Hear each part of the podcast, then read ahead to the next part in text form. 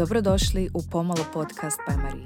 Podcast u osobnom rastu i umijeću življenja u kaosu današnjice. Pridružite mi se na ovom putovanju ka svjesnijem životu, inspirirajte se od životne priče mojih gostiju i uživajte u opuštajućem tetok suzovu.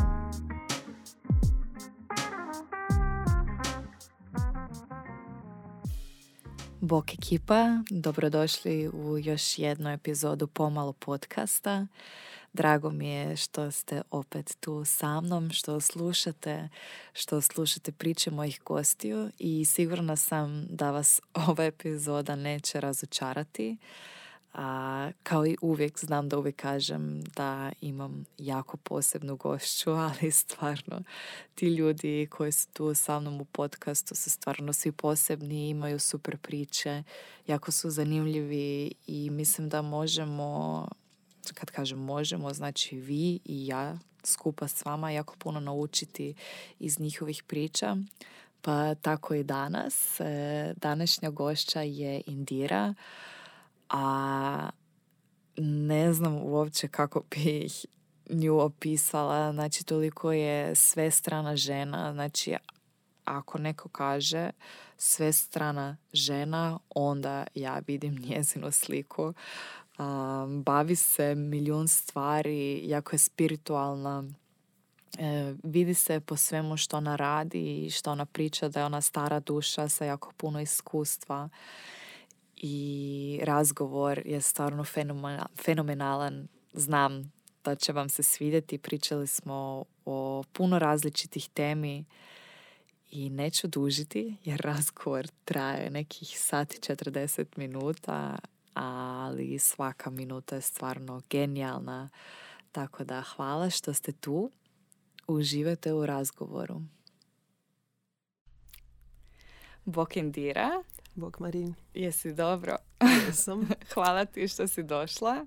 Hvala tebi na e, pozivu. Znam da je to tebi isto malo izvan zone komfora, ali najčešće iz tih nekakvih stvari se događaju najljepše stvari kad malo izađeš iz toga, tako da pol sam sretna da si tu i vjerujem da će biti super razgovor, onako obožavam sve što ti pišeš i sve što objavljuješ i sve onako što jesi u principu i zato sam uvjerena da će biti super. Hvala ti. A evo, baš e, dobar pokazatelj da uvijek trebamo napraviti neki iskorak i korak naprijed. Nisam baš od snimanja. Još. Ali, ko zna, možda to otvori sasvim neka druga vrata za koje sam mislila da nikad neću prolaziti kroz njih. Pa, pa baš to. Se. Da.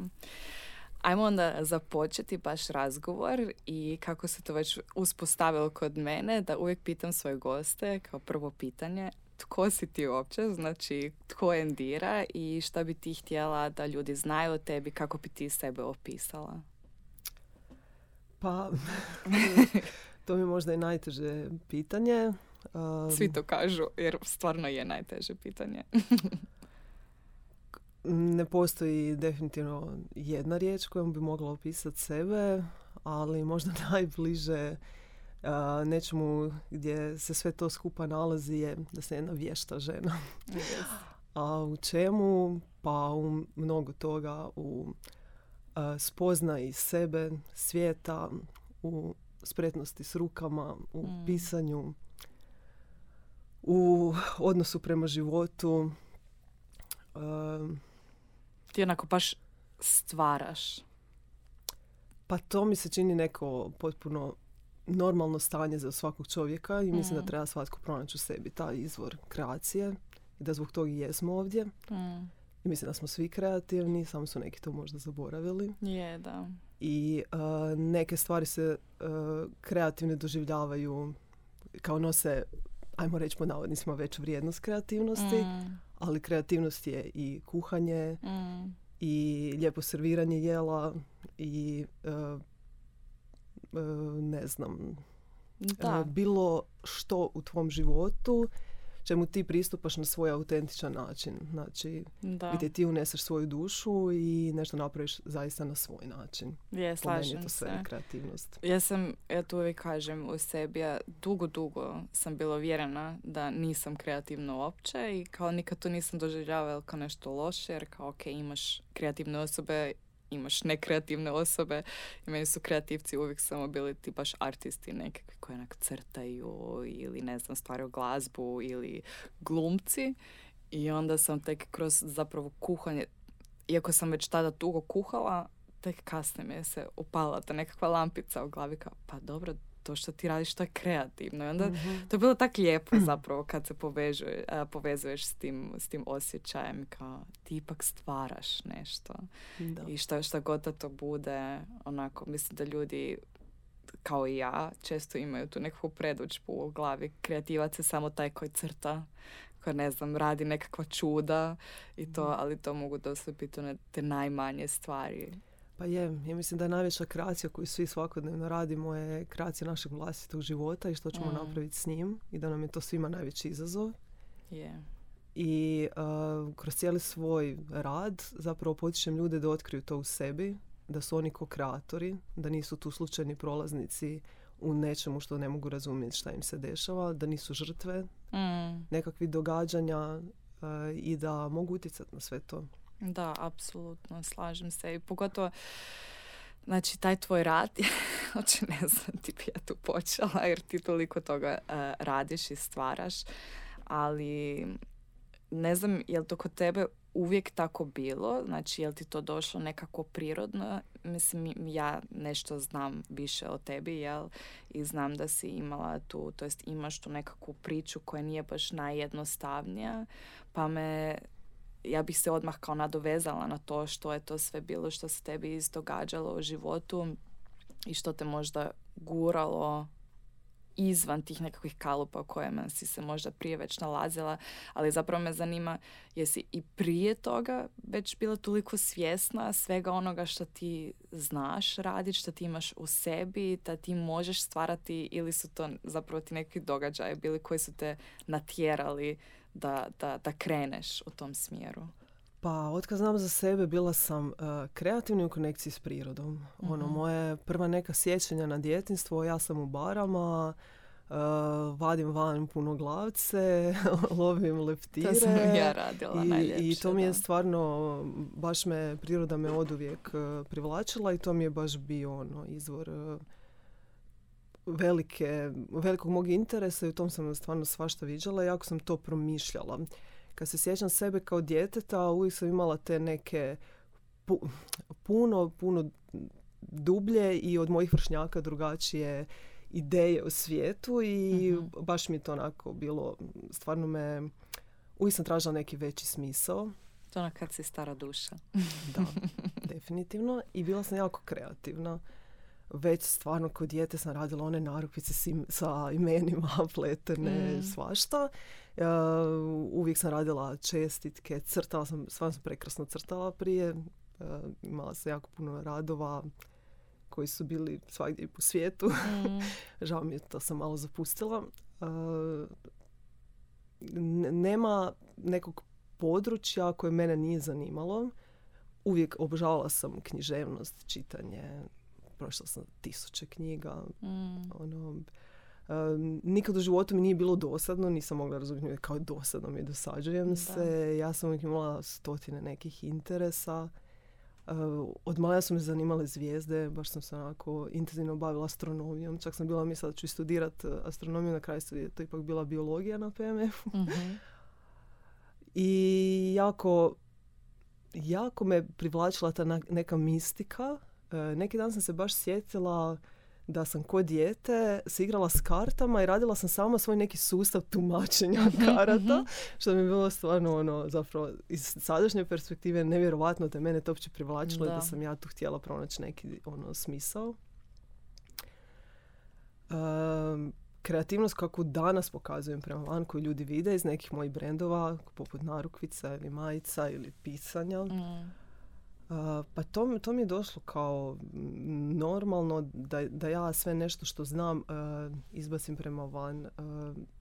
ali sve, sve što danas radim kreativno radim zapravo iz cilja da pomognem ljudima. Da. Znači nakit koji radim ne radim kao ukrasni nakit, kao modni dodatak, iako on to je. Mm. U konačnici radim ga kao healing nakit. Mm. Znači nije mi fokus na tome da radim kao ukrasne predmete ili to, nego želim da ima neku veću svrhu i da to sve holistički objedinim u, u sve mhm. to što radim.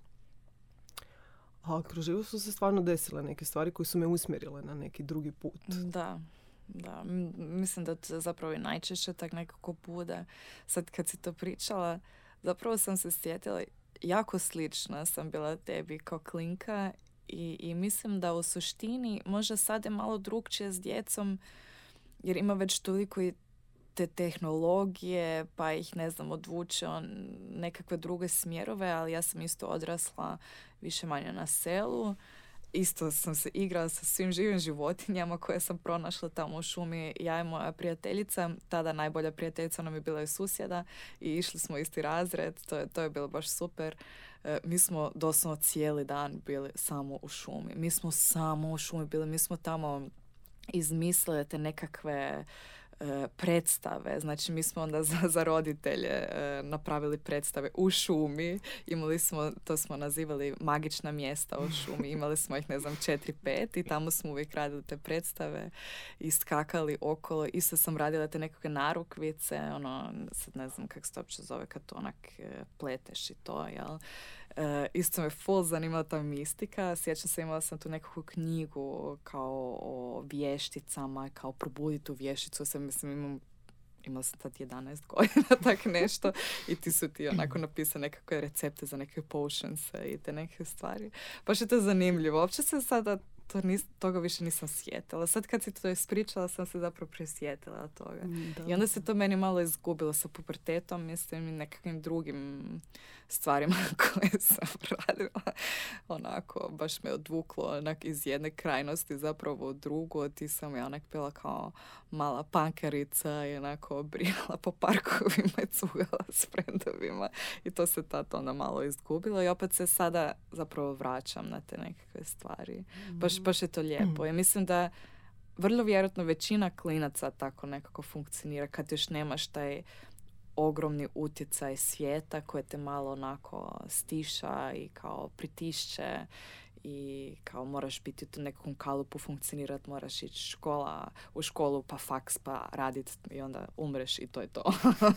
to je u principu to što nekako društvo očekuje od tebe i onda nije ni čudo da se malo izgubiš pa ja mislim da je normalno da prođemo kroz taj neki period gdje tražimo sebe. Mm. To najčešće jesu te neke pubertetske godine. Mislim, ja sam isto uh, razdoblje gimnazije bila jedna ovak, mislim, bila sam uvijek ok, ali stvarno sam, ono, svašta sam uh, iz sadašnje perspektive gledam, bila sam jako ovaj, neustrašiva i da, ja imala sam baš raznih i faza, ono, mm. od tog da sam išla na break dance. ja isto, ja sam išla na break dance. pa sam onda bila ono darkerica nekakva, mm. pa sam bila totalna šminkerica, što mi sad ja skroz nezamislivo, pa sam na kraju postala onak potpuno, um, kad sam pisala faks jedna, mm.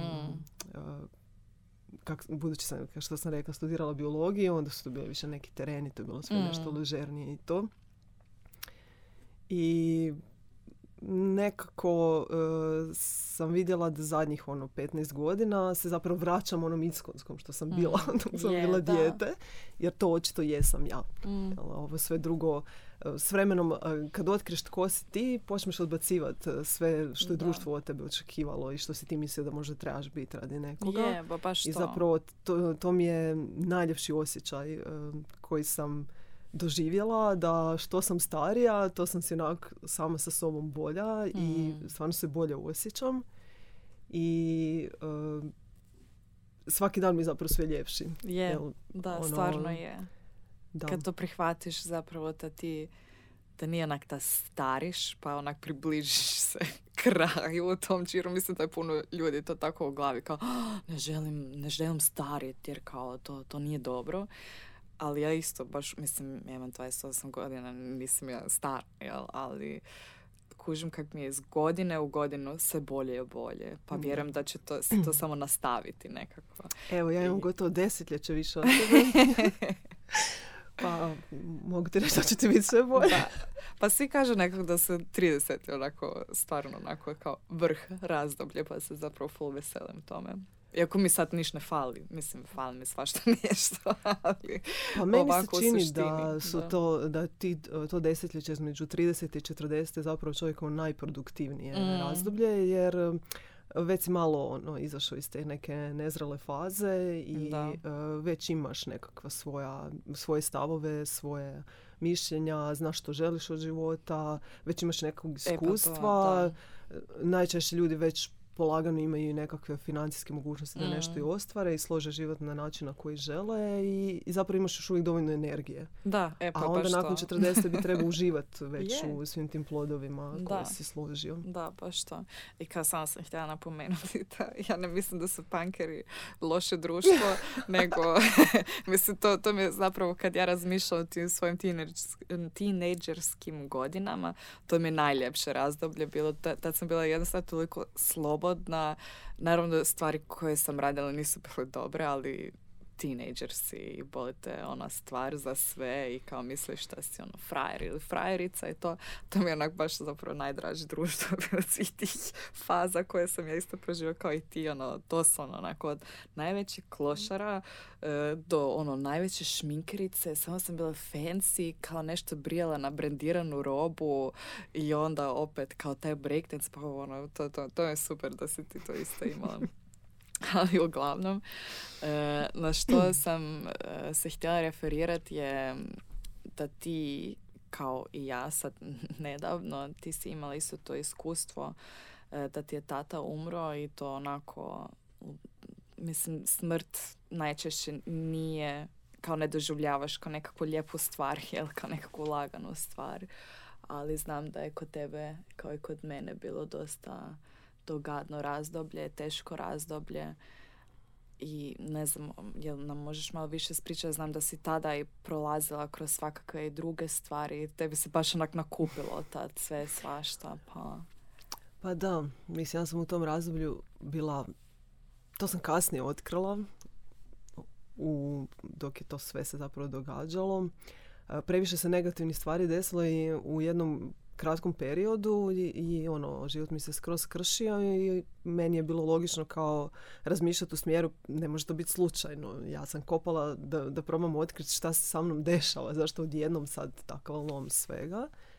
I ta sam malo zapravo ušla u Džotiš, vedsku uh astrologiju i otkrila sam se nalazim u razdoblju koji se zove Sade Sati, 7,5 godina tuge, takozvani povratak Saturna. uh gdje Saturn kažu učitelj ili mučitelj, gdje mi došao učiti neke lekcije i zapravo odnio mi je sve stupove života. Odnio je sve što sam ja smatrala čvrstim, na što sam se ja oslanjala.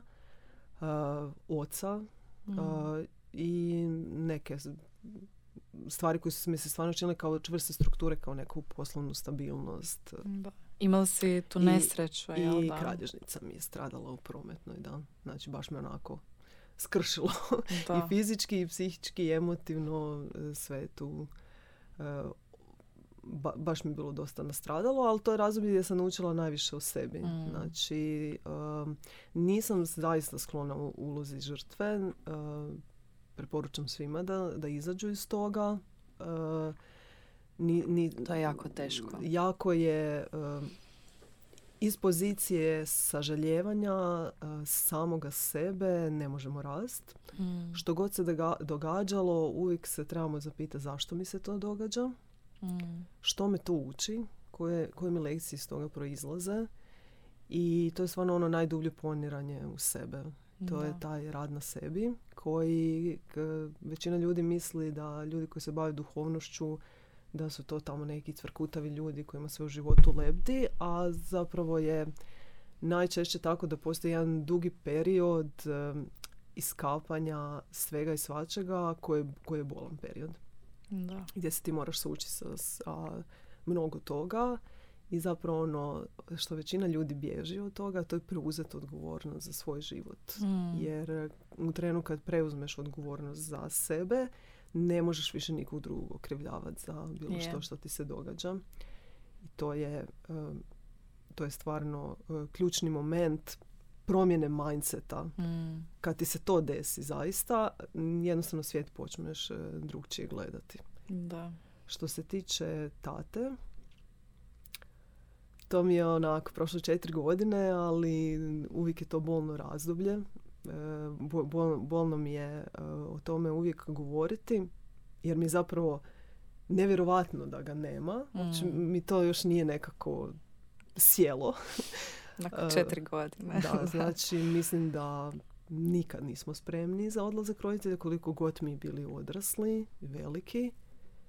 Um, mislim, to je u, nama, u našoj srži. to je mm, nešto što... kad nije tak, ajmo reći, prirodno, jel? Znači, ima već ne znam koliko godina, pa živio taj neki život, nego tvoj tata isto nije bio star. Kao pa da, on je imao 59 godina pa kad je umro. Zaista mogao je živjeti ono, komotno još 20 godina. No.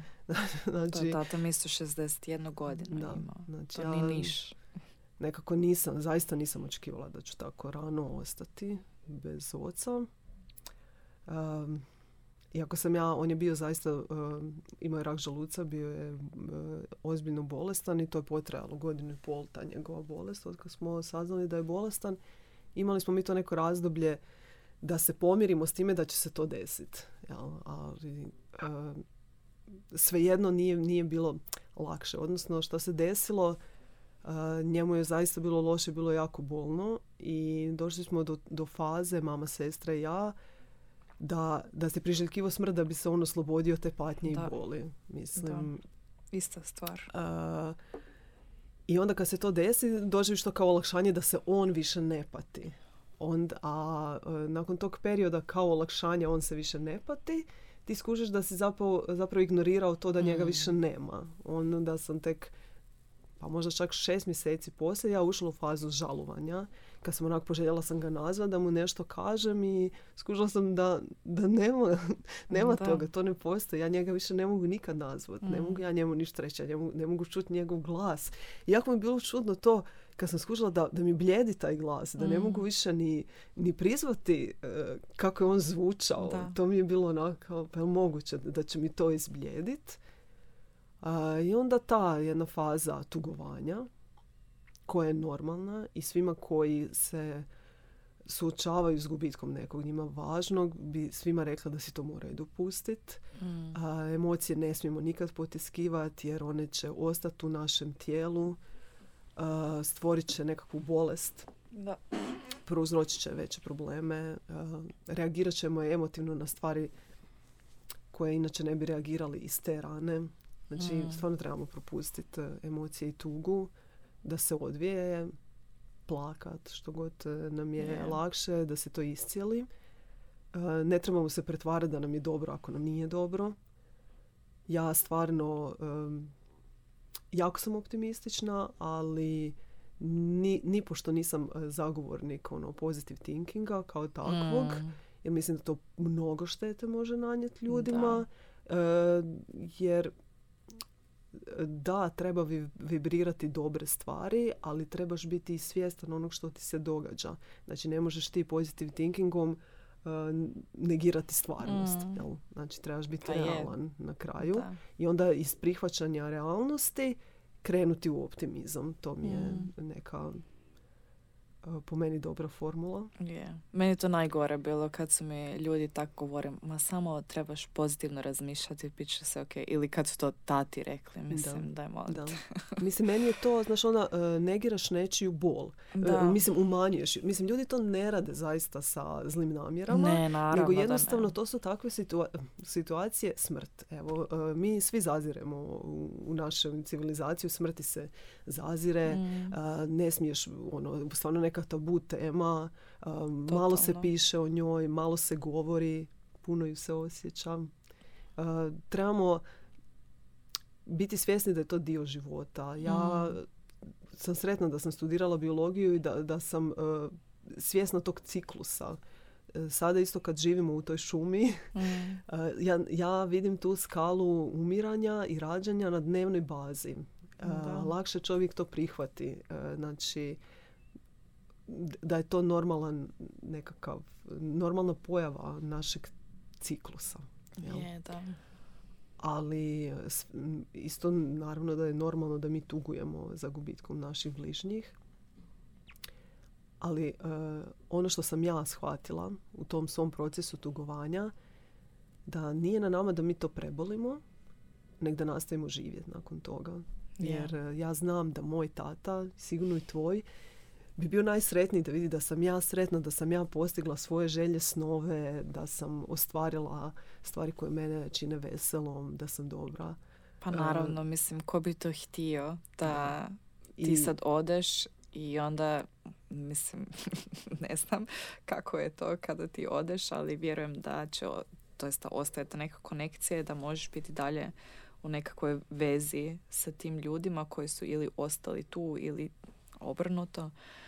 I ko bi to htio onda? Da. gledati samo zbog mene su oni sada u tuzi, u depresiji i ne rade više ništa od života. Da.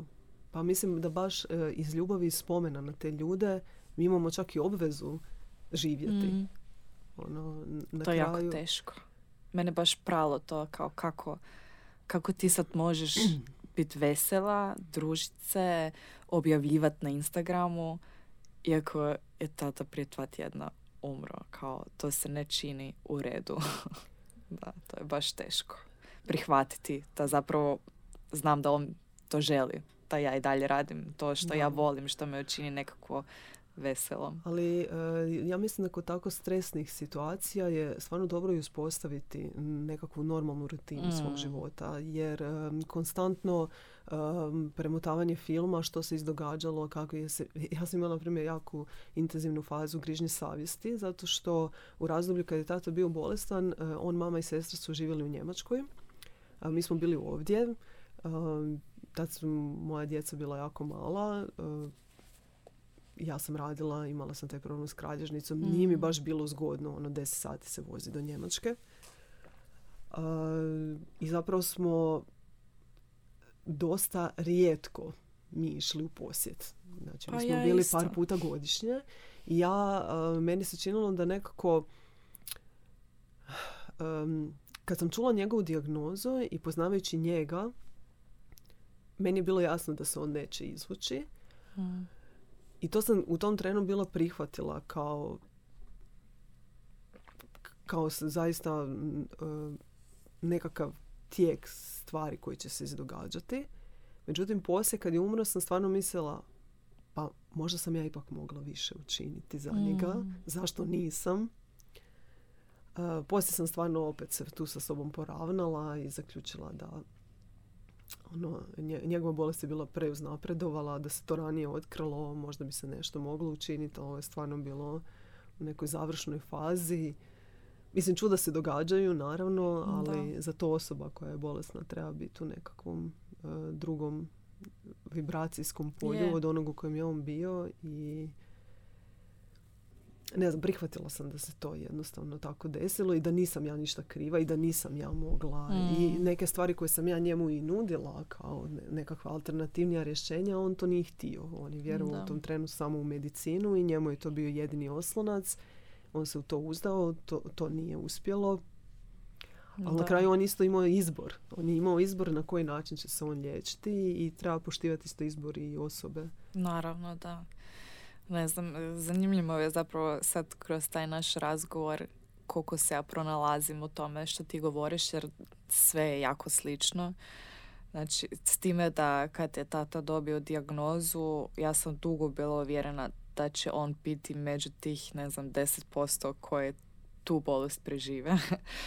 Mislim da je tata bio svjestan da neće. Mislim, još on imao tu ajmo reći, taj, taj minus da je on bio sam liječnik, kirurg, on je to studirao i zna se podatke, apsolutno sve. Još moja mama radila jako dugo na onkologiji, znači nije to nekakva tema. Mislim da je to blaženstvo kad ne znaš puno o toj bolesti.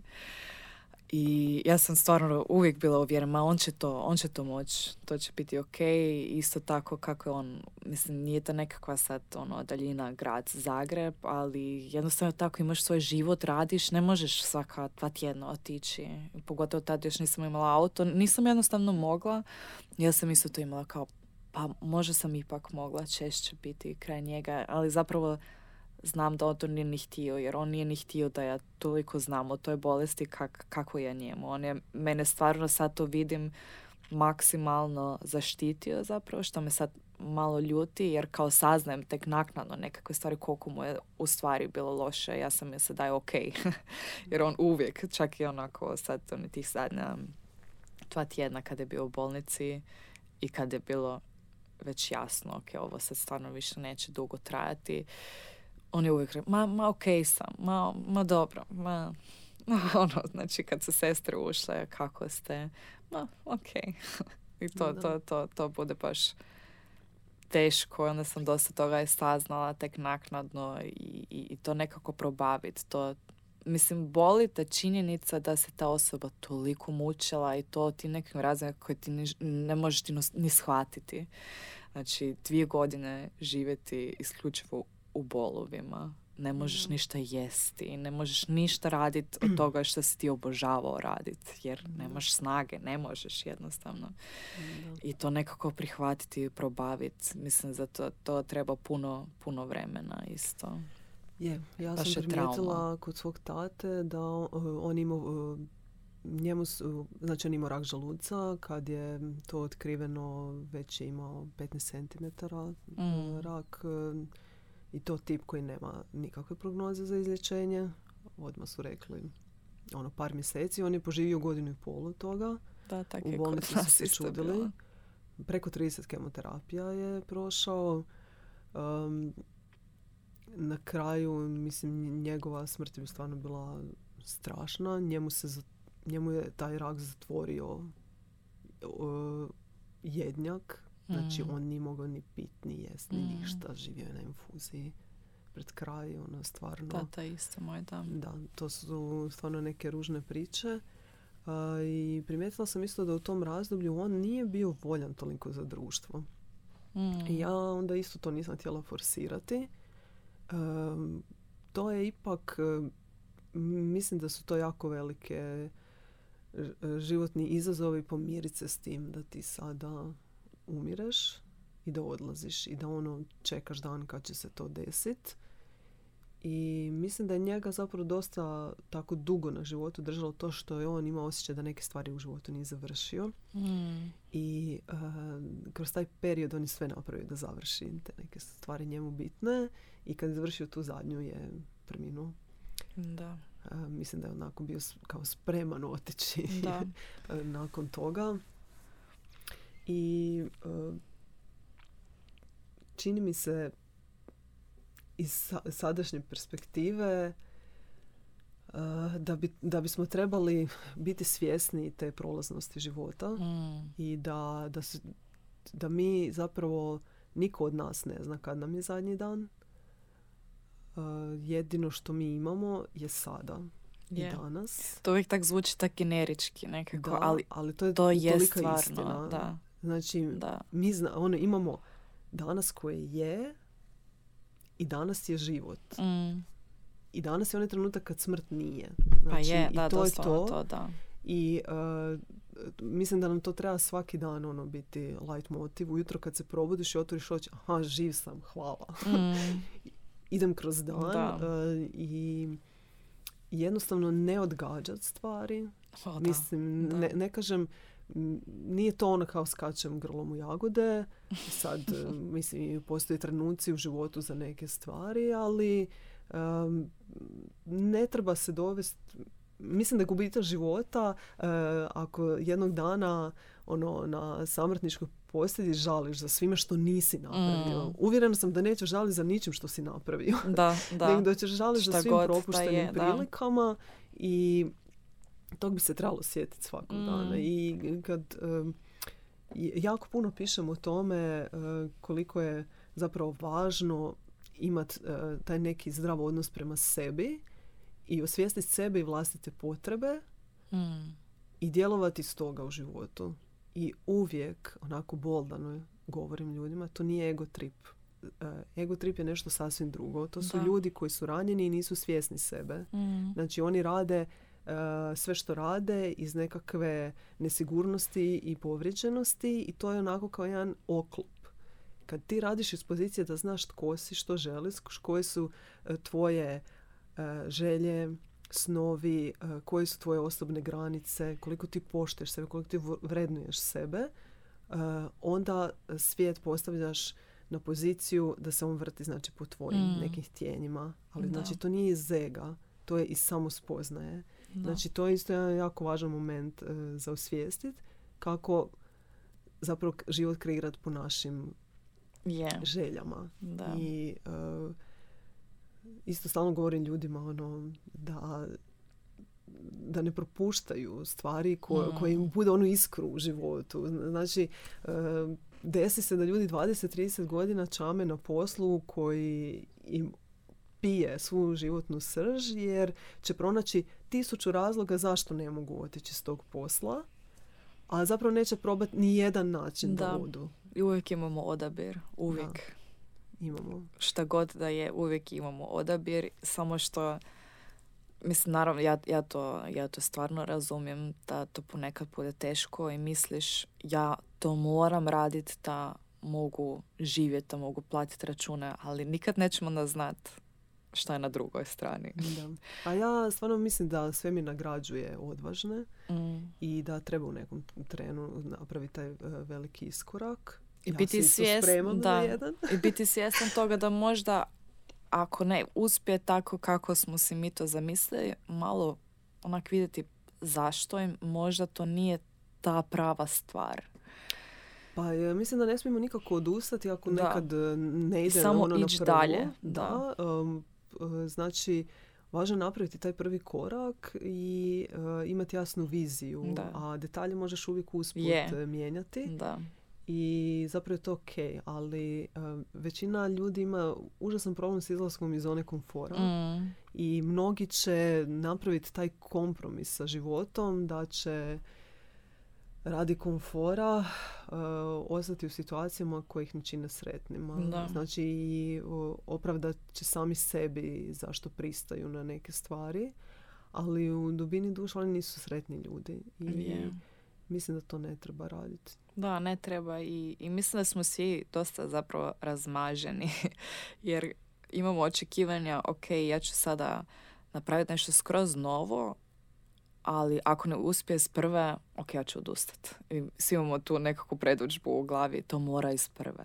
to mora, ali ne mora. Mislim, to je sve nekakav proces i treba to prihvatiti uvijek uzeti nešto od toga, naučiti nešto zašto sad iz te prve nije uspjelo i onda graditi zapravo na tome. I to, to, to smo svi kažu koji imaju nekakav uspjeh iza sebe, koliko puta im nije uspjelo i što su mm. naučili svega iz mm. toga. Da. To je stvarno bitno. pa je. A mislim po tome mislim da se razlikuju ljudi koji uspiju i oni koji ne uspiju zato što ovi koji uh, uspiju um, ne doživljaju e, neuspjeh, ne doživljavaju kao neuspjeh, mm. nego samo jednu stepenicu za dalje. Aha, ova metoda nije upalila, idem probati neku drugu, idem otvoriti ova vrata ili ona. Znači... Da.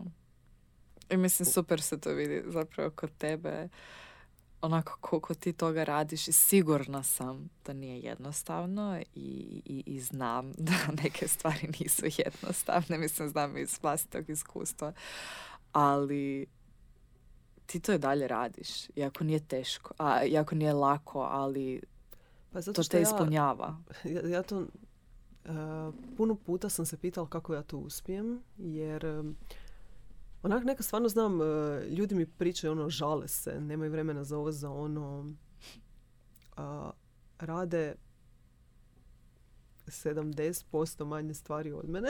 Da. ja tako, jednako kako ja uspijem, ovaj, ne želim se.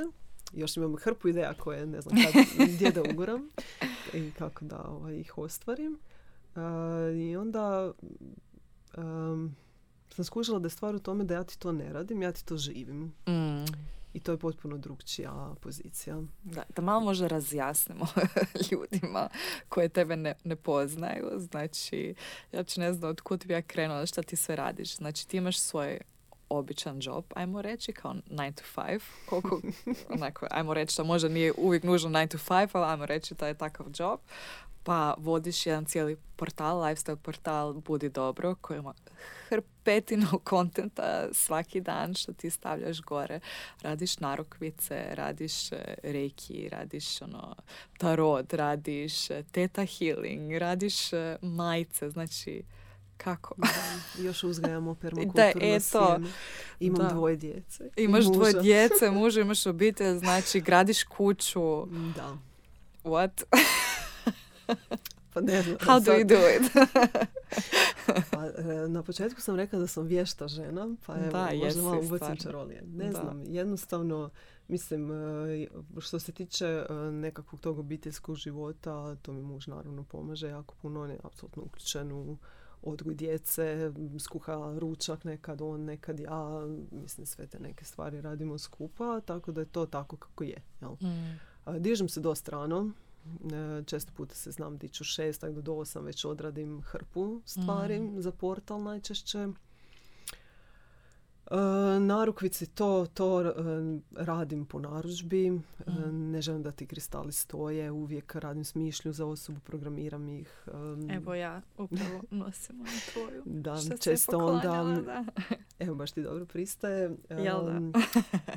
Djeca jako to isto vole, onda kad ja radim neke narukvice koje su naručene, onda i njima dam da i oni sebi rade ili prijateljima i tako, pa tu provedemo neko zajedničko vrijeme. mm Ne isključujem ih iz eh, stvari gdje god ih mogu uključiti, ih eh, uključim.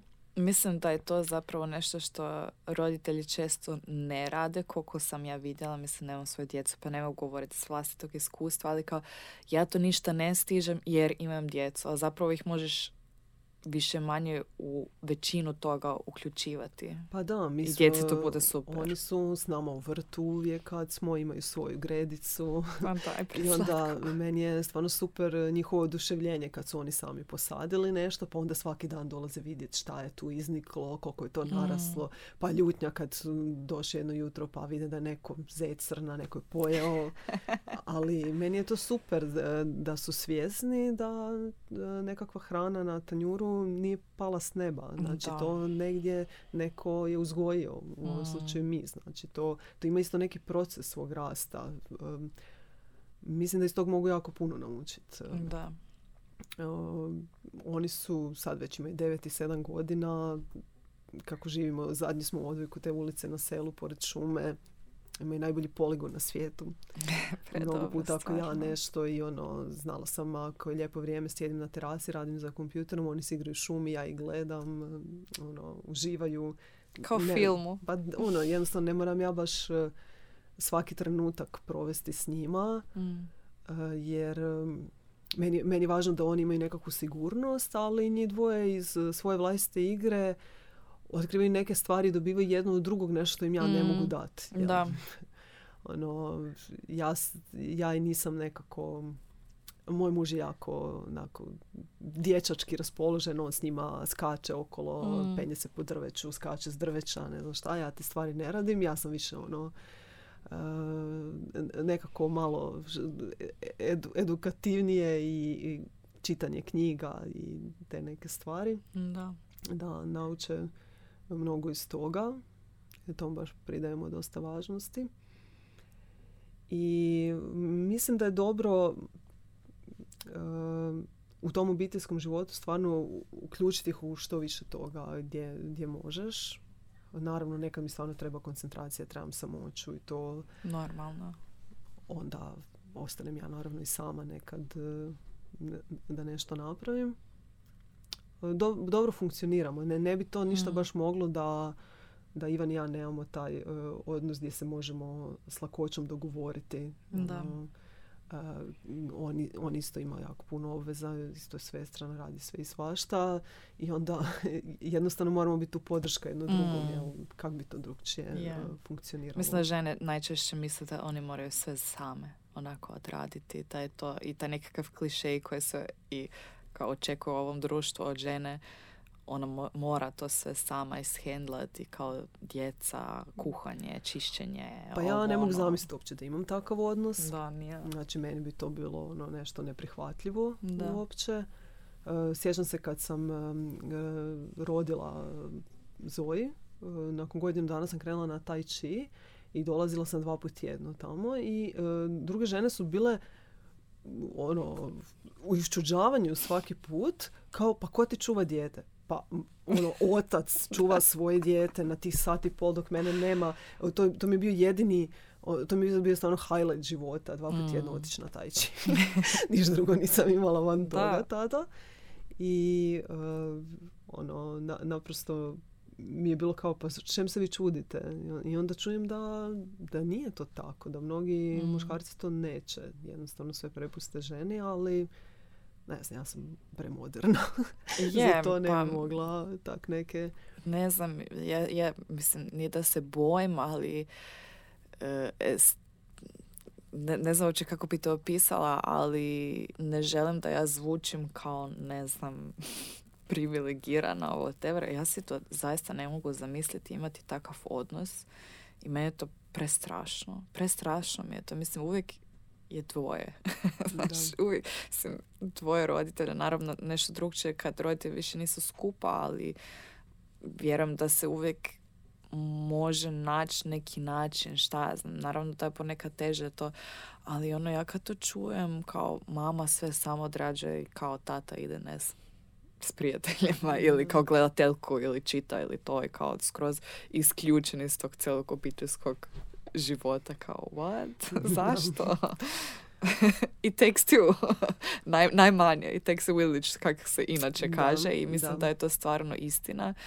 I, i, i uopće mi nije jasno kako se dogodilo da promjena u, u društvu, da se očekuje da ti možeš apsolutno sve sam odraditi, jer prije isto nije bilo tako onako cijelo selo je pomoglo kad si ti, a ja ti mislim da tu ima dosta... a evo, te društvene mreže su nam e, mm. dobro došle, ali s jedne strane uh, stvari također jedan razdor. taj nekakav koncept nekakve super mame uh, stvara, mislim, meni dolaze na teta healing ljudi koji su istraumatizirani od toga jer se ne osjećaju E, dobro, osjećaju se kao loše majke i nesposobne, e, čitajući o stvarima što bi neka uspješna majka trebala. E, A to je na svim razinama tako. Kao kosmopolitan. Šta ti kao uspješna žena, šta su kao znakovi da si ti uspješna žena? Meni je to stvarno ono, užas. zaista kontraproduktivno. Nismo svi u, u nekakvom samosvijesti da znamo tko zaista jesmo i da smo mm. čvrsti i e, ja stvarno e, mislim da nevjerojatno mi je ta kompeticija isto među majkama. Ja se ozbiljno klonim toga i tih tema. Uh, možda si primijetila da na mom Instagramu ćeš jako, jako rijetko vidjeti uopće mm. moju djecu. I to mislim nisam pobornik toga i nemam Instagram radi toga. Mm. naravno ono teško je nekad želiš nekad podijeliti neke stvari mm. koje su tebe oduševile iz tvog nekakvog života, ali ja, ja pazim da ne objavljujem ni njihove fotografije ili ako je da je to nešto s boka ili s leđa ili neki da, sitni da, detalj. I uopće ne, ne želim ulaziti previše u tu tematiku uh, majčinstva jer na kraju kako djecu odgajamo vidi se kakve smo majke i to je meni ono najbolji neki pokazatelj. Mm. ali uh, općenito je nekako društvo na tome da bi svi trebali biti u superlativima. Da, da, da. I svi bi trebali biti... Ne daj Bože da nešto ne znaš ili trebaš pomoć za nešto. Ne daj Bože. Meni je to baš e, grozno i pogrešno. Da i mislim da stvarno ono čini puno štete, ali opet e, trebamo i mi biti svjesni toga e, da ti neki sadržaj koji mi gledamo nisu baš realni, da se tamo pokazuje ono što netko želi pokazati i ne, ne smijemo dopustiti da to utječe na nas e, mm. u, u nekakvom samovrednovanju sebe. Znači ja mislim da evo ako koristiš Instagram, ono okruži se profilima koji te inspiriraju, a ne koji te na bilo koji način čine nesigurno da. ili da.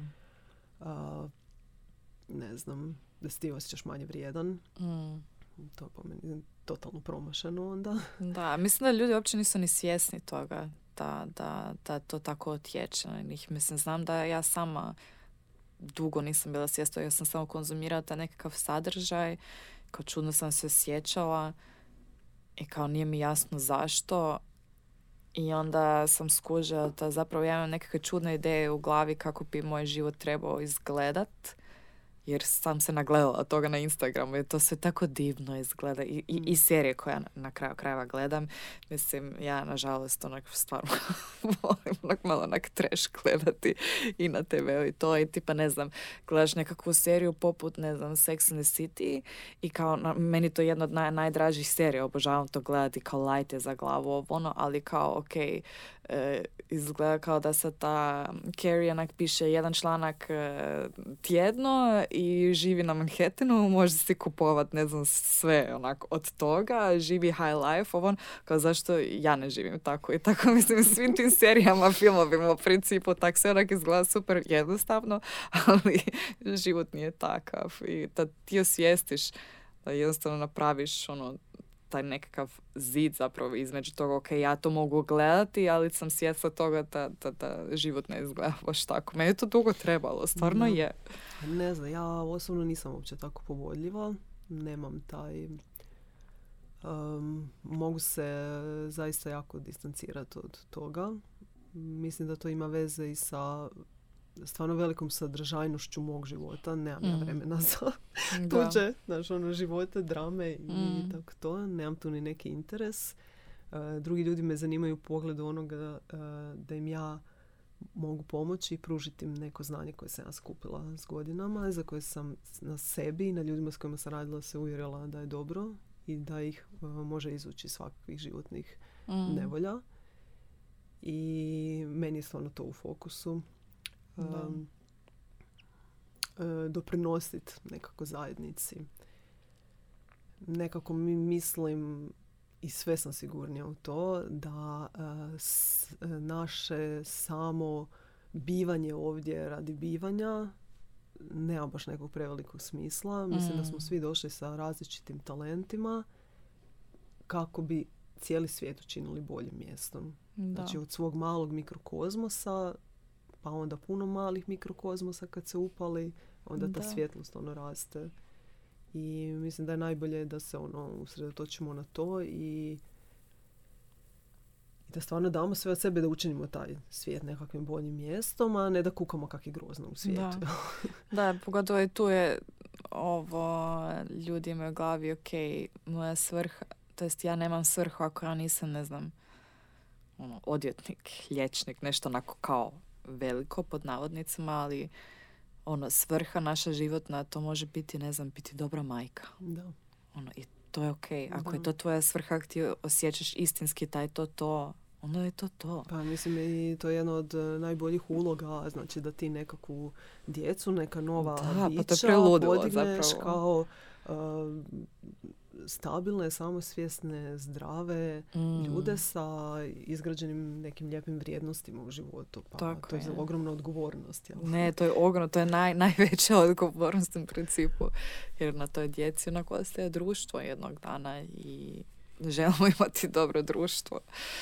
Znači, to, to, to često, me, mene to zna smetat malo kako ljudi umanjuju te nekakve stvari koje su zapravo bitne jer nisu onako fancy. Pa, nisu... Mislim, ja sam ti prilično sigurna da svi koji umanjuju tuđi trud su oni koji baš nemaju previše vlastitih rezultata. Mm. I, jer netko ko zaista uh, radi bilo šta sa puno truda i uh, svoje požrtvovnosti u tome je svjesno koliko je uložio u to i neće nikoga uh, ko nešto kreira i radi omalovažavati na bilo kakav način. Da. Znači, ti ako sam radiš nešto, ti znaš koliko je truda, vremena, energije mm. uh, iza svega toga da bi ti mogu nešto na van pokazati. Je, I onda ćeš poštivati druge osobe i njihove uh, da, slažem se. Bilo kako nekako njihovo djelovanje koje možeš vidjeti na van.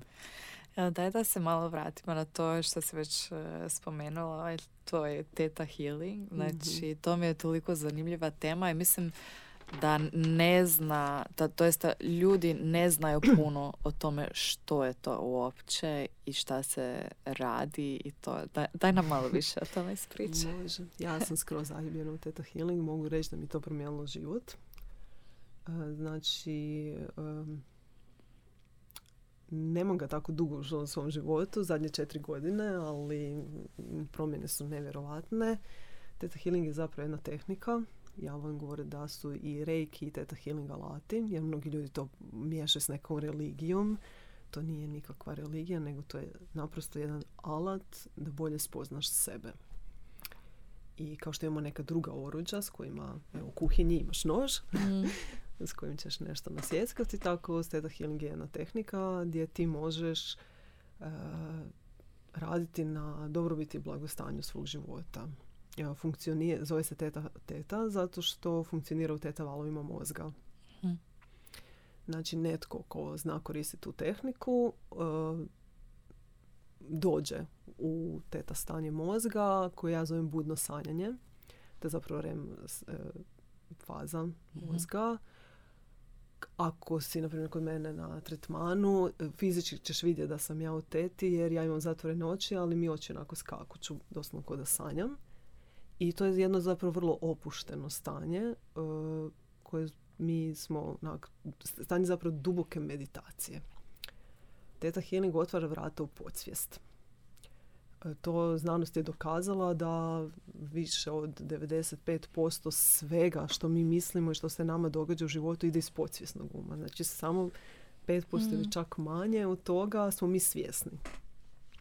To je sad ona isto neka odgovornost koju sam govorila prije. Znači mi, mi želimo kontrolirati naš život, ali zapravo ga u malom, malom mm. postupku mi kontroliramo jer većina tog ide iz tog podsvjesnog uma. Znači na teta healingu se naj, ono, kad ljudi dolaze na tretman šta radim s njima, tražim te podsvjesne programe.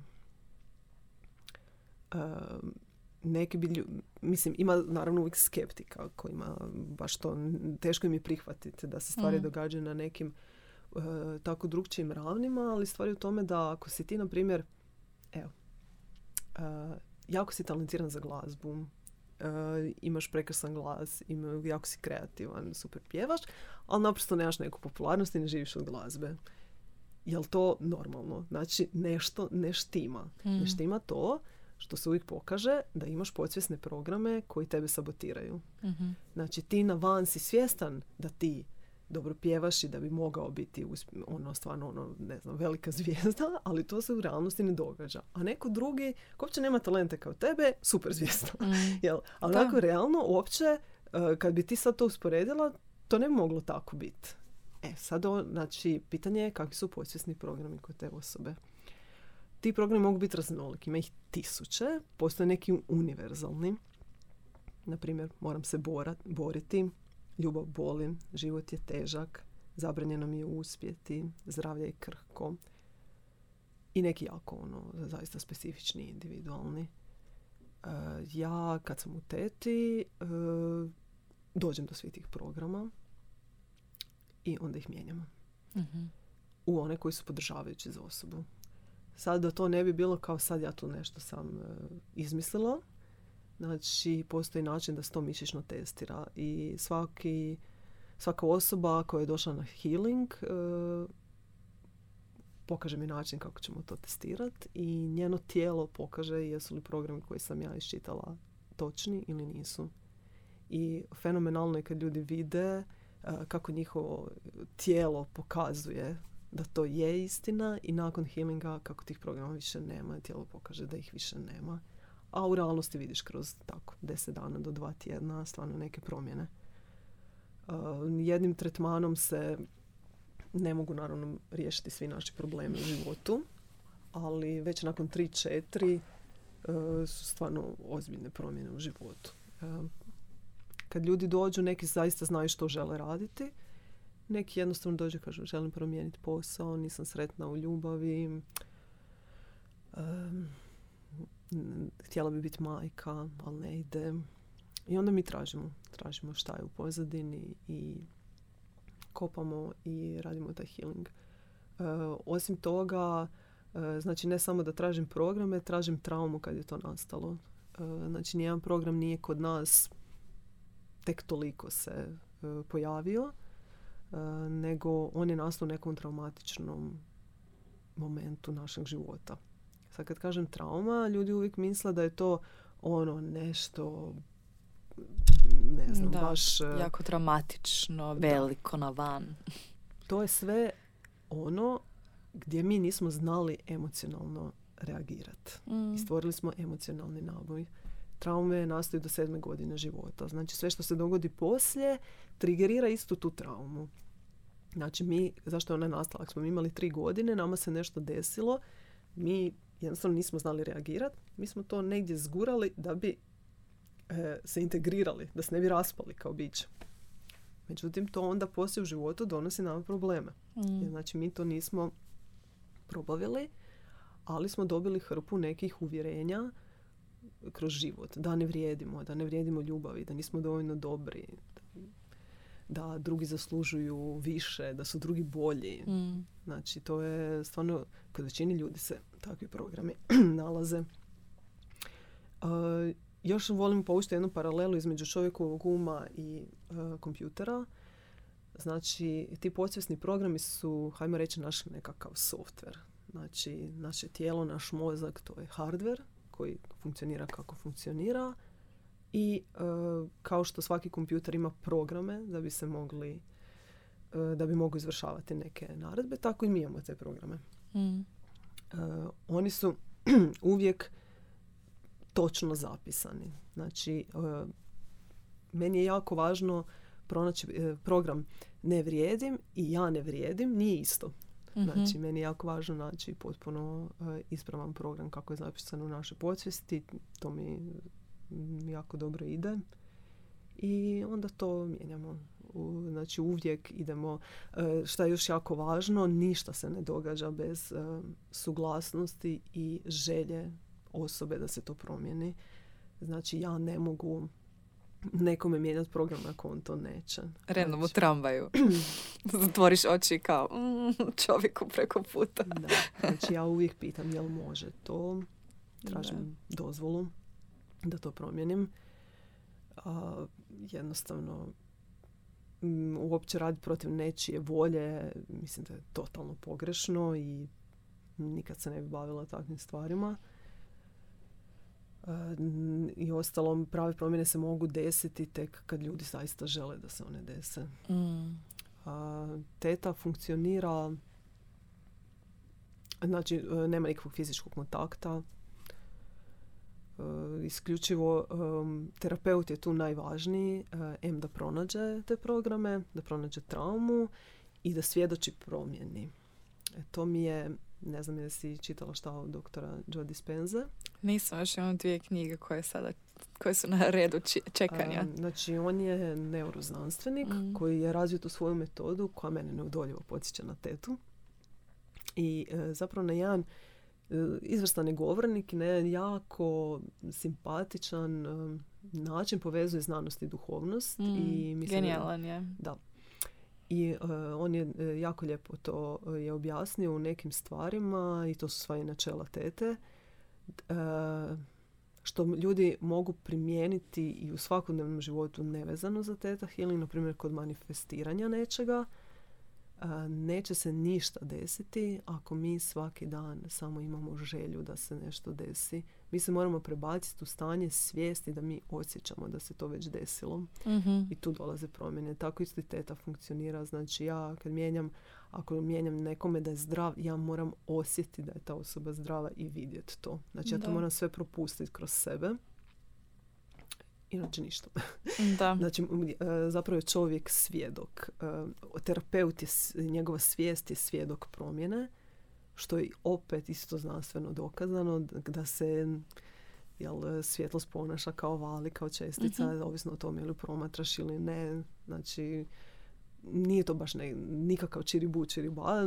Ja, ja sam jako vesela da se počele događati te stvari, da neuroznanost stvarno počne imati dokaze. Da da se, da se to zaista događa na nekim tim ravnima, e, da se to može pratiti i da to više nisu uopće toliko neke tabu teme. Mm. Mislim da će to sad sve više i više doći i da će ljudi i sve više i više se okrenuti takvim metodama healinga. Meni se više puta desilo na tretmanu da osoba dođe i ja počnem čitati programe i ona meni kaže ne, to nije, ono, ne, to, ono, ne može prihvatiti. Mm. I onda počnemo tražiti u kopanju gdje je to nastalo i onda šok i nevjerica, da, da, da, to je stvarno tad se desilo, to je tako nastalo i onda skužiš da se u tom trenu zapravo ti na ovoj uh, realnosti, na svojoj svijesti misliš jednu stvar, a tvoja podsvijest mm konstantno vrti jedan potpuno drugi film i uopće ti ne dozvoljava realizaciju se, tebe u ovom životu. I uh, nevjerojatno je u biti to olakšanje kad se to makne.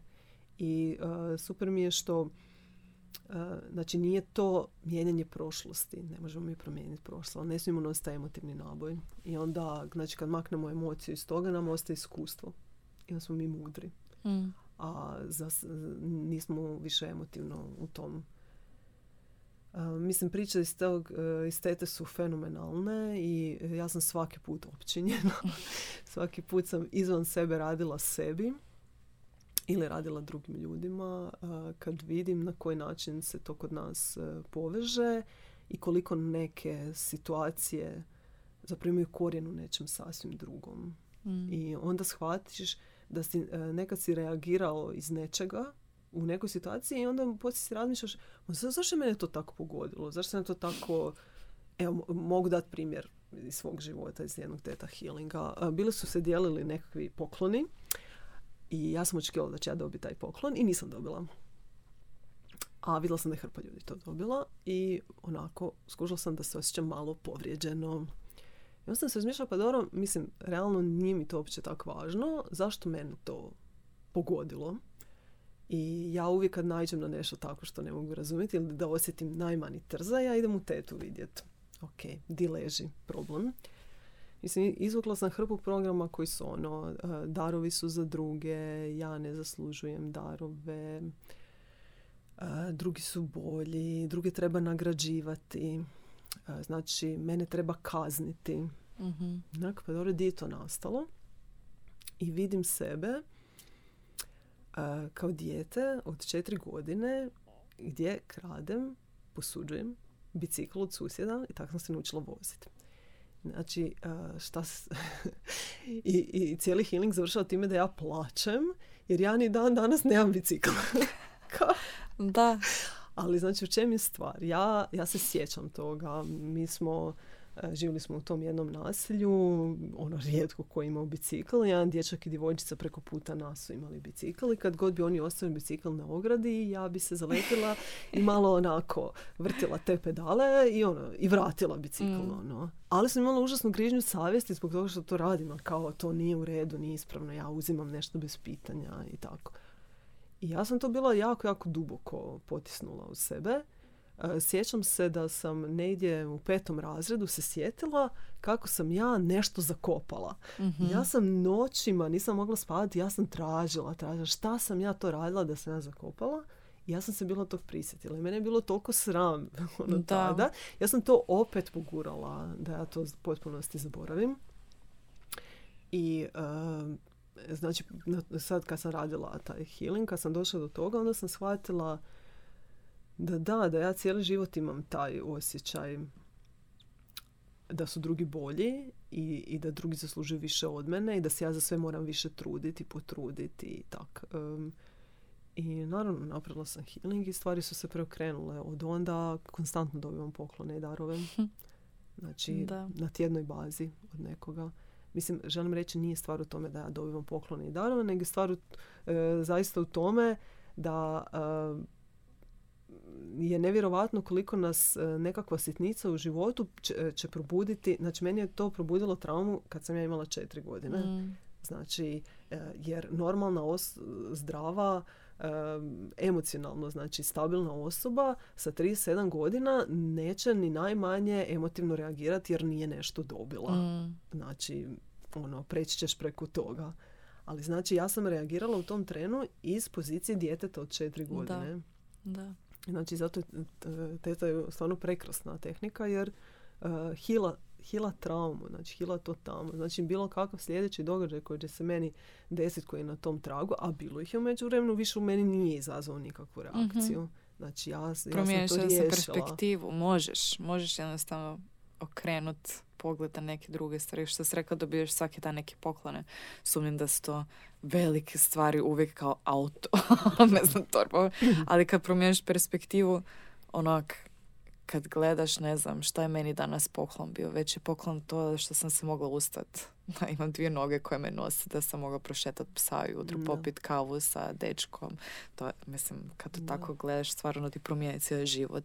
Me zanima zapravo kak, kak je došla ta teta u tvoj život, kak si to otkrila i...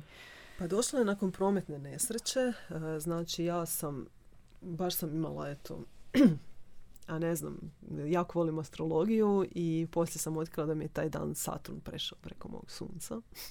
Opet taj Saturn. Damn it. Smiri se. ovaj, znači, uopće nije čudo da se to desilo. Um, žena koja je vozila ispred mene je mene uspjela bočno pogoditi. Evo, okay. neke, ona, ja sam vozila 20 na sat, ona je skrenula desno i predomislila se i pogodila me bočno, razvalila mi auto, izbacila me u drugu traku i ja sam ostala neki lom. To se odmah sam išla na rentgen i to. Na rentgenu se nije niš vidjelo, mi nije pukla kost, nego su mi se ti diskovi svi raspali.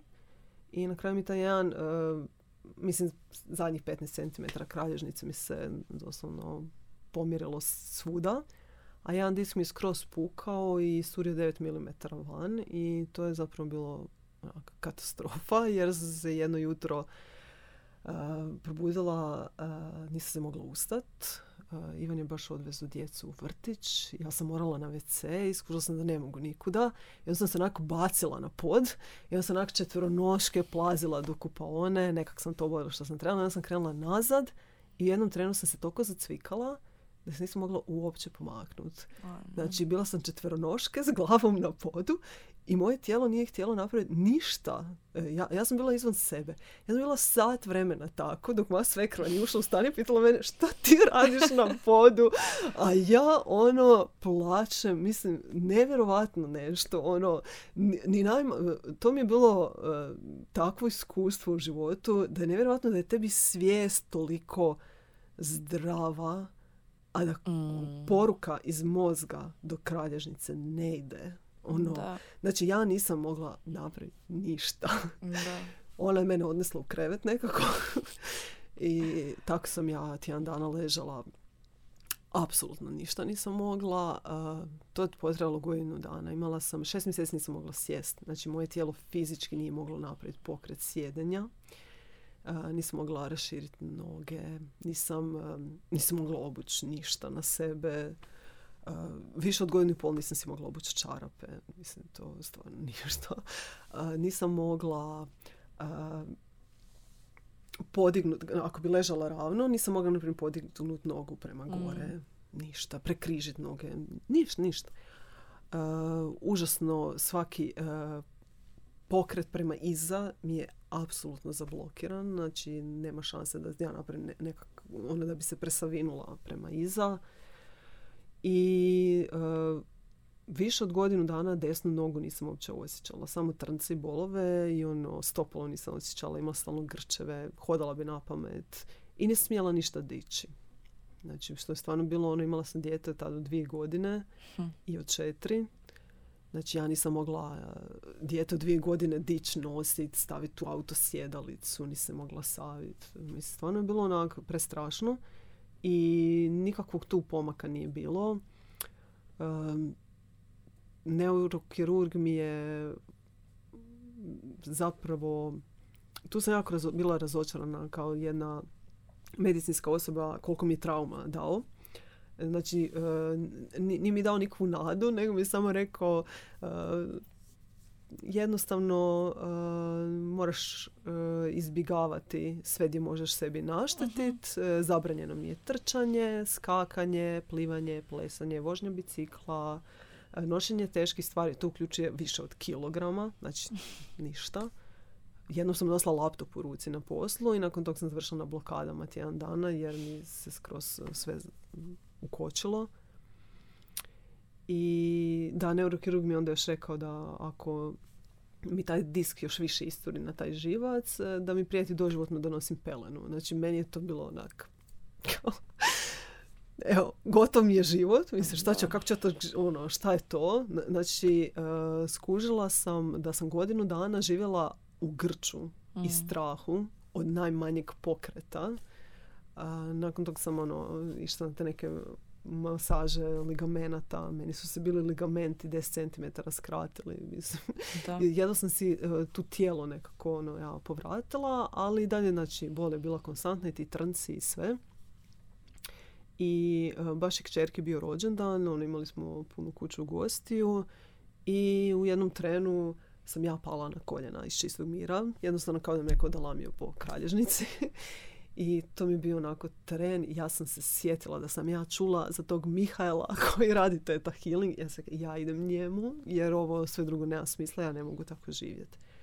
I došla sam kod njega, bila sam na tom Teta Healing tretmanu. On radi nešto sasvim svoje i drugčije od ovoga što većina Teta Healing praktičara pa ja radi. I nakon što sam napravila taj njegov Zen Your Life tretman, ja sam izašla van i mene krađenica nije bolila i ne boli me ni danas. Mm. Prošlo je tri godine. I ja sam se stvarno zaljubila u tu tehniku, ja se ja to moram naučiti. znači, kako je moguće da sam ja sad došla kod njega i da on meni nešto napravio i da mene više ne boli. Znači, i da ja počinjem živjeti normalno. I onda sam otkrila da je ono, ta moja ozljeda je u biti nastala puno prije. uh znači, ovo je bila samo manifestacija već nečega od prije. Kad je on ishilao to, maknuli su se i te gobe. I tako da sam onda otišla na tečaj i jako mi je to lijepo sjelo. Inače, to sam s vremenom prihvatila da intuicija, da, to je neki moj najveći talent, moj, moj najveći dar. Ja stvarno lako se povezujem sa svim tim suptilnim energijama mm. I, i mogu, baš mogu doći do hrpe informacija i dobivam stalno nekakve uvide, stalno mi cure informacije.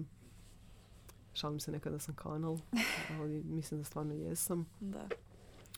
Isto pitanje, zanimljivo mi je gledati u kojem će se to smjeru razvit. Mm. vidim da se već neke stvari puno više otvaraju. E, često mi to bude baš teško jer e, vidim neke osobe i ne pitajući mi se spuste koji su njihovi programi i htjela bi im pom. Prije sam onako u tom oduševljenju tetom svima i nudila pomoć i htjela im ukazati šta bi trebali promijeniti da im bude bolje. Uh, onda sam s vremenom stvarno mi se taj ispuhalo mi se to, skužila sam da, da ako ljudi nisu spremni, nisu. djeluješ totalni čudak i luđak i onako u biti stvaraš još veći otpor i sad sam više onako na razini kogod me treba će me pronaći i stvarno mm. se to dešava i kogod misli da mu to može pomoći, ja sam uvijek tu. I ono, volim, stvarno volim raditi s ljudima. Baš me, jako me veseli taj korak naprijed kad mm. vidim. I mm, veseli me isto da, da, da se to malo demistificiralo. da, da nisi, nisi vještica kad to radiš nešto. Mislim, vještica je u tom nekakvom e, obliku kako to društvo kako je doživljava, jel? Nije ništa loše o tome biti vještica, ali da to nije neki, to što se rekla, čiribu čiriba, nego stvarno pa ljudi često, ono, mislim, nije se baš puno promijenilo od razdoblja kad su nas palili na mm. lomači do nije, sada. Da, jer Samo su načini drugi. ljudi se boje onog što im je nepoznato. Mm. Ja gledam, ja imam taj, ja mislim, imam znanstveni um. E, mene zanima neotkriveno. Ja, ja stalno učim. Evo, jedna ono meni od najdražih anegdota kad smo već sam rodila i drugo dijete i ono sa dvoje male djece, dvije godine su razlike, stvarno nemaš baš prilike mogućnosti u životu za nekakav društveni život, ne neke ono sadržaje i tako smo muž i ja sjedili ono na večer i on je mene pitao šta tebi najviše fali ono u, u, sada u odnosu na ono prije ja sam rekao pa, pa vrijeme za učenje. Da. Onako molim kao, ali ja jednostavno moram, ja moram usvajati ta nova znanja. Mene stalno nešto zanima i ja to stalno kopam i zato e, ja sam više onako tip jednu tehniku razraditi maksimalno. To, mi, to mene više zanima i, i e, e, izaći izvan okvira onoga što je meni moj učitelj dao. Znači, naučiti više e, jer mislim da svaki, svaki pravi učitelj to i želi, da njegov mm učenik otkrije nešto van nje, onog njegovog shvaćanja. Pravi učitelj, da. da na kraju tako i sama tehnika raste. Mm. jako sam protiv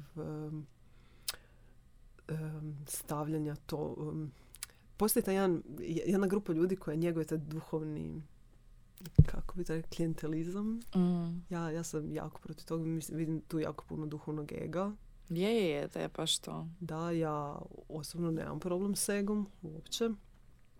I baš mi bude ma mislim prije mi to kao živciralo, sad me uopće nije briga više za, za svako ima svoje puteve, svoje lekcije i mm. to, ali e, ono što ja želim zato portal uh, Budi dobro, ja cijelo vrijeme govorim da to je lifestyle portal. Kakvog lifestyle Holističkog, ono gdje si ti svjestan svog tijela, uma, duha, mm. svjestan onoga gdje živiš, što jedeš, što unosiš u sebe, kakav sadržaj konzumiraš na svim razinama. Da. Znači, da bi bio dobro. Mm. Znači, to je meni... Uh, zato meni ništa od tih tehnika koje ja koristim nisu nikakva... Želim baš ljudima pokazati uh, da je to Evo, meni je to higijena kao što ću si oprati zube i staviti kremu za lice. Isto ću mm. tako napraviti tu energetsku higijenu i raditi na tom nivou jer mm. nema baš smisla brinuti se samo za fizičko tijelo jel, ako ne radiš na onim drugim nivoima i mislim da je svima dostupno i da svi to mogu i naučiti mogu mm. raditi s time e, znam da nisu svi voljni naravno sad im naučiti na primjer reiki ili teta healing lakše mi doći kod mene na tretman što je meni isto ok ne moramo se naravno svi baviti svime. Da, pa naravno. Ali mislim da je jako važno i, i vidim da se to sad događa. Cijela prošla godina koja je bila tako izazovna i teška eh, je u ljudima uh, počelo buditi interes za takve stvari jer vide da da će se teško nositi sa izazovima koje nam nosi ovo neko mm. Da moraš pronaći taj unutrašnji mir u sebi. Da. Jer ako njega imaš, e, ne možete baš onda previše vanjskoga mm. izbaciti i utjecati na tebe. Onda što god se oko tebe događa, ti imaš taj, ti si u središtu luje, imaš taj svoj centar. Mm. E, da, to zahtjeva stvarno ono svakodnevni rad na sebi. Da, nije, nije jednostavno i dosta toga se otkriva što možda nije lijepo, ali to je jednostavno dio cijelog procesa. Je. I toga treba biti svjestan da nije sve unicorns and rainbows.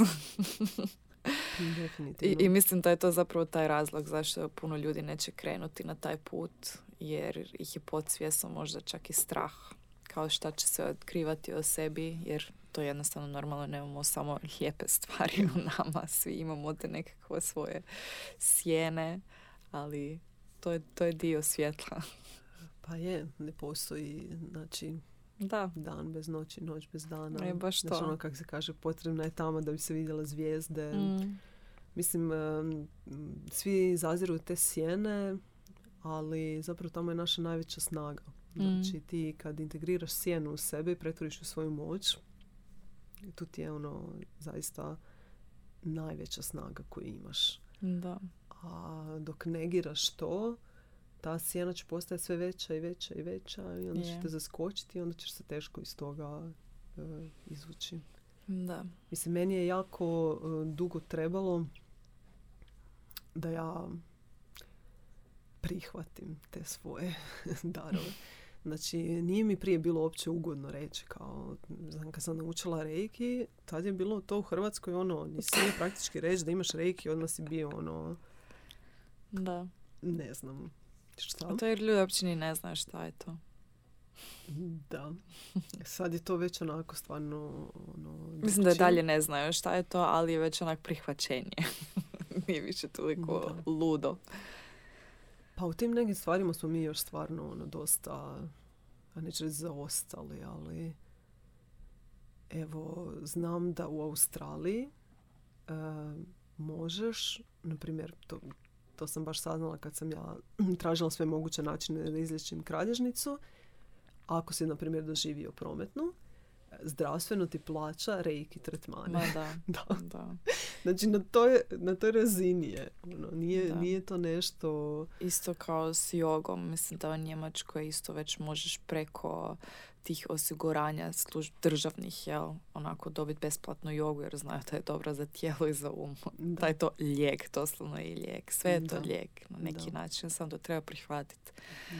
Da. Ali da, mislim, mislim da će to doći isto što si rekla kao prošle godine, onak ljudi su skužili da te stvari nisu toliko loše kako su mislili da jesu. I ja, ja sam to najviše primijetila tipa po temi e, daha i svi se ljudi sad kao više manje okreću kao ok, nije loše svjesno Mhm. disati. Mislim da je to disanje ono taj most između ono fizičkog i emotivnog i ono između svjesnog i nesvjesnog Mhm. i to je to ona kao ta prva stepenica zapravo što ti možeš sam napraviti sa sobom da malo kreneš dublje u sebe. Da. I to sam baš primijetila. Puno ljudi je kao krenulo tako svjesno disat, raditi neke tehnike. To, to mi je baš drago za vidjeti. I Meni mislim da isto. će toga biti sve više i više.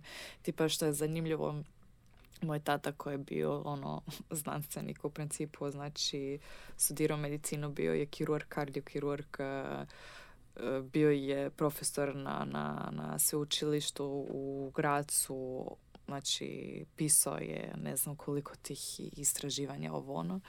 I onda kad je bio bolestan, on stvarno sve svašta je isprobao i imao tu nekakvu tehniku disanja. Mislim, sad se ne mogu sjetiti kako se zove, neka tehnika koja se prakticira na Havajima, nešto, ne, nešto na P, Mo- možda ću se sjetiti pa ću napisati u tim show notesima dolje.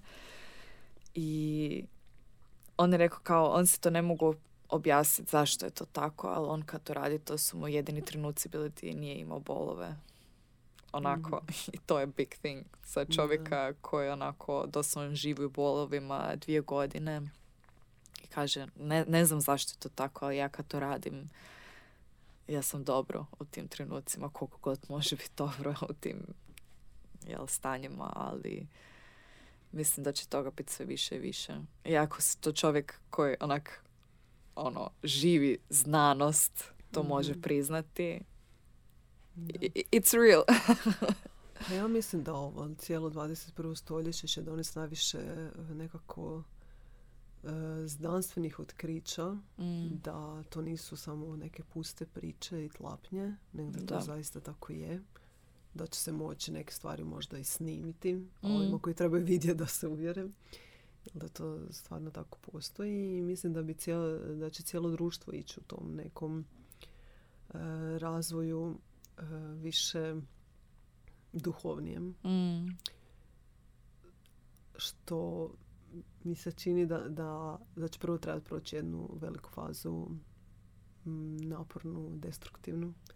Da će se puno tog polomiti, srušiti. Da, Što se trenutno događa, Da. jel?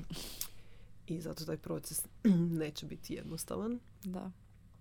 I mislim da je zato još važnije da se što prije počne raditi na tim Mm. nekim čita takva literatura, e, otkrivate neke tehnike, probate neke tretmane. E, Jer, znaš, ono, dok je ljudima stvarno sve dobro, dok sve stvari funkcioniraju, dok se Mhm. ti možeš izvana zaokupiti s mnogim e, stvarima koje naša civilizacija nudi, a stvarno nudi jako puno za distrakciju, Da. čega god želiš. Sad odjednom tog nema, znači nemaš ono, ono sve što je činilo nekakvu kulturnu Mm. scenu, nekakvo tkivo grada, Da. to ne postoji. Mi smo sad svi doma. Više manje, ali sad više nije tak strašno kako je bilo Da. ono prošloj godini, ali to je to, da. Meni je bilo iskreno nevjerovatno kolika je panika nastala zbog dva dana, zbog dva tjedna lockdowna. da. Mislim, kad pogledaš što je 14 dana, ono možeš pospremat kuću u najmanjem slučaju. Mm. Mislim, ne- nevjerovatno. z- Tu sam zapravo baš onako najviše vidjela Naravno da ja najčešće gledam svijet iz ono kako ja živim i moji Mm. prijatelji s kojima sam se ja okružila. Naravno da se družim s ljudima koji su slični meni i koji e, gaje neke iste ili slične vrijednosti. I e, često zaboravim da postoji cijeli jedan sloj društva koji je skroz u drugčijem filmu. Da. I onako, e, tu mi je e, meni osobno najveći izazov. Mislim, ja nikoga ne osuđujem ni ne prosuđujem. Nije da se slažem uvijek sa nekim, kako, kako bih rekla, nekim izborima i odlukama, ali svako ima pravo na svoje, jel? Mm. ali mi je zapravo e, nevjerovatno u cjelokupnoj situaciji koja se dešava koliko još zapravo ima ljudi koji negiraju tu neku promjenu i koji zapravo nisu pogledali unutar sebe. Da. A zapravo tamo su ti svi odgovori. Da. Nećeš to je. naći vani, neće te niko izvući iz toga ako ti sam sebe ne izvučeš. Ne, ne- nema toga. Znači, e, ako ne možeš biti sam sa sobom, onda stvarno imaš posla za raditi. da. Da. Jer tu bi ti trebalo biti najugodnije Mm. u svom unutrašnjem domu. Pa je, Znači, da. sve drugo uopće nije važno. da. Mislim, ne kažem ja, meni isto fale, ono, baš bi voljela otići na neki koncert i to, ali znaš, ono, doći će i to. A jednostavno ovo drugo gledaš šta možeš napraviti u toj datoj situaciji. Mislim, e, onako niko ti ništa ne može garantirati. Mm. Stvari se uvijek mijenjaju u manjim ili većim skalama. Ovo je sad onako kolektivna promjena, Da. pa je zato jako, jako velika Mm. i e, na puno nivoa to udara. Ali ja stvarno evo, želim biti optimistična i vjerovati da će to donesti napokon neke e, bolje stvari. Jel mislim da smo Hoće to. došli do nekog trena kao civilizacija Ne da smo se izgradili na potpuno krivim vrijednostima. Da, I, je. I meni osobno nije žao da takav svijet e, Meni isto nije, da. nestane. Jer Mislim, to je nešto što ja, mislim, nadam se da je to svima jasno da svijet kakav je danas i kak, mislim, ne svijet, nego društvo općenito, to, to ne može da, tako Ne, da, to ne može. na Nije jednostavno na svim, da, baš to na Da. svim razinama. To je jednostavno otišlo skroz krivom smjeru, ok, vidjeli smo, skužili smo, ne ide dalje, moramo se promijeniti, stvarno je i tako je bitno da su ljudi svjesni da promjena uvijek, uvijek kao krene od pojedinca. I, i to je naj, naj, najbitnije za znat po meni da ono, ti, ti si ta osoba koja će pokrenuti nekakvu promjenu i, i smiješno ja sam čula tu nekakvu izjavu kao ako ti misliš da ti kao pojedinac ne možeš napraviti nekakvu promjenu da ti ne možeš utjecati na druge onda probaj spavati jednu noć u sobi sa mm, komarcem rekao, i to, mislim, to je smiješno, to je stvarno istina. Mm. i, i to onako e, mislim ja sam nekako sigurna u to da će to sada doći i da mislim neće to danas na sutra ali Da. Pa, pokrenuo se taj proces je, ja mislim da je to potpuno nezaustavljivo i da znaš, ono, nikako mi se ne sviđa ova novo normalno. E, ali ono normalno prije novog normalnog mislim da više nikad neće postojati, da će se jako puno tog Ja se nadam. promijeniti. Um, vjerojatno će biti nekakvih ono, stvari s kojima ćemo se svi morati suočiti, koje nam baš neće odmah biti jasne zašto se događaju ili tako, ali vjerujem da će dugoročno donesti Da. stvarno neki bolji svijet. Um, općenito m, puno stvari koje sam odlučila na svom životnom putu su bile ispred vremena.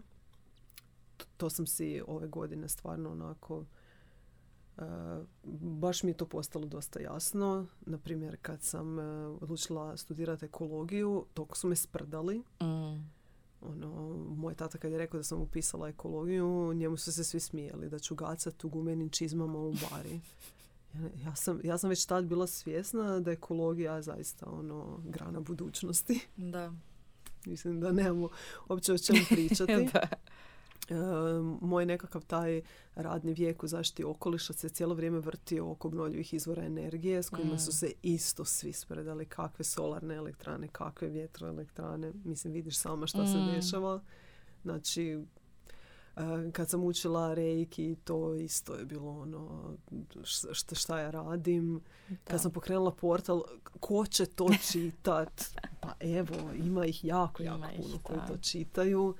Ali e, svejedno nekako zapravo sam ponosna na sve što nikad tu nisam odustala. E, što i kad se svima drugima moja neka ideja činila kao totalna ludost, ja sam znala imala sam jasnu viziju šta će to biti. E, mm. Isto je bilo s našom selidbom na selo. Mi kad smo rekli da se selimo na selo, meni je bila nevjerovatna potreba ljudi da nas toliko ono, pokušavaju od tog odgovoriti i, i da uopće misle onako e,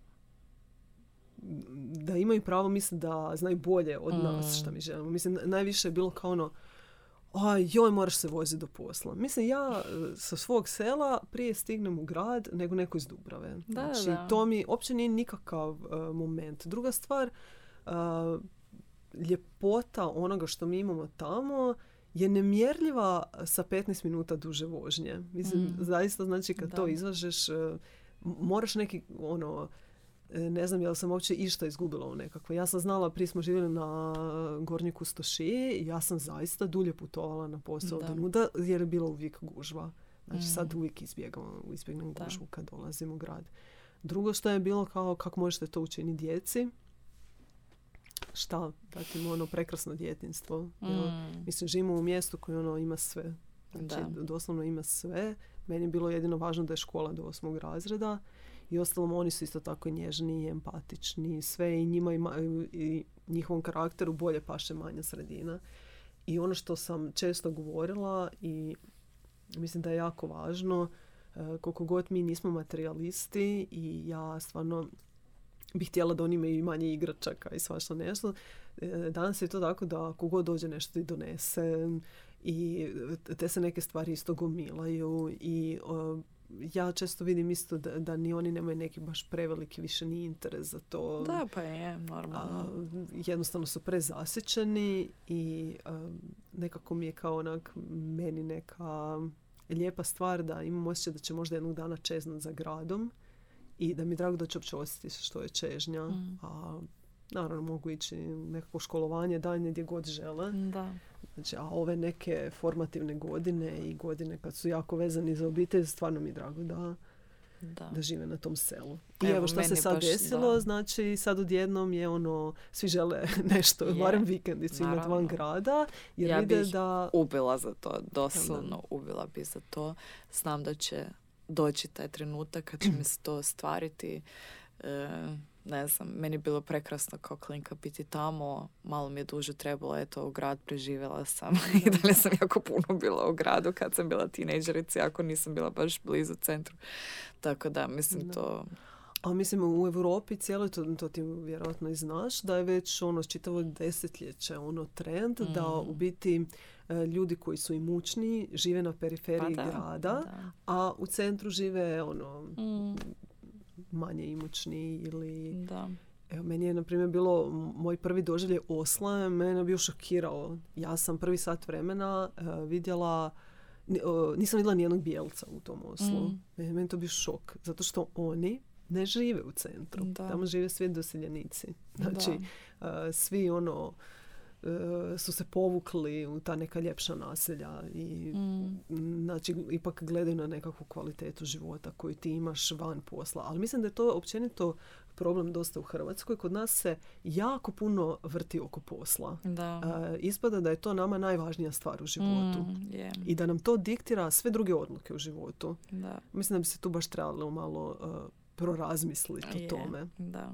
Znači, onak, e, mislim da imamo najmanje plaće u Europi, a toliko važnosti pridajemo Je, da. ono, Da. e, tome. Ali je, da, E, stvarno je tako. Mislim, je, treba nam posao da bismo imali neki novac, da bismo mogli kupiti neke stvari koje nam trebaju, ali mislim da ipak taj mindset, e, da taj posao je tu radi tog, tog i tog, Mm. a on ne čini tvoj život, Da. nego da ti onda kad odeš s tog posla e, se, živi život kakav ti želiš, jel? a ne da ti posao ga diktira.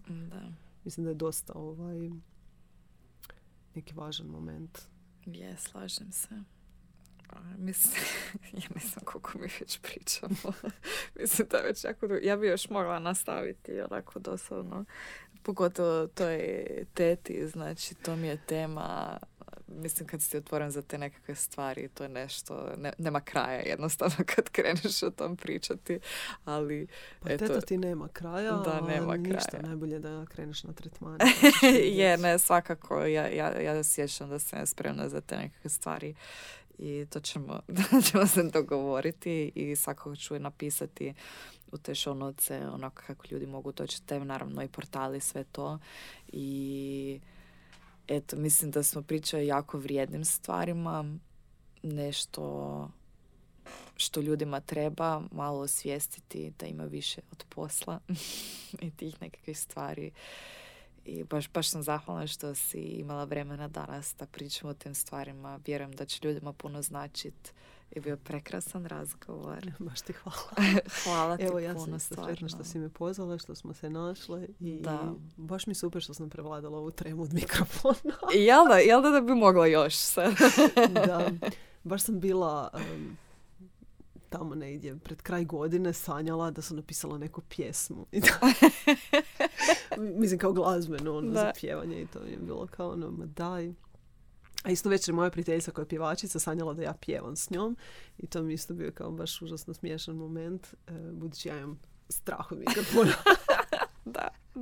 kao evo, e, Se, se bliže si tom to. snu. Eto, sad znaš, Da. ti možeš snimati. to, to onda iduće godine. sad ćeš vježbat malo. da, da, da.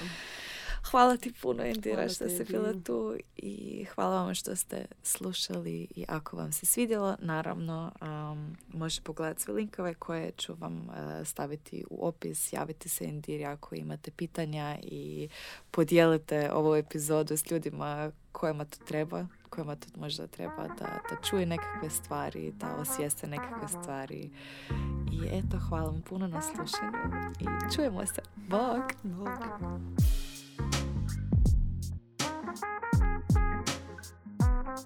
Thank you.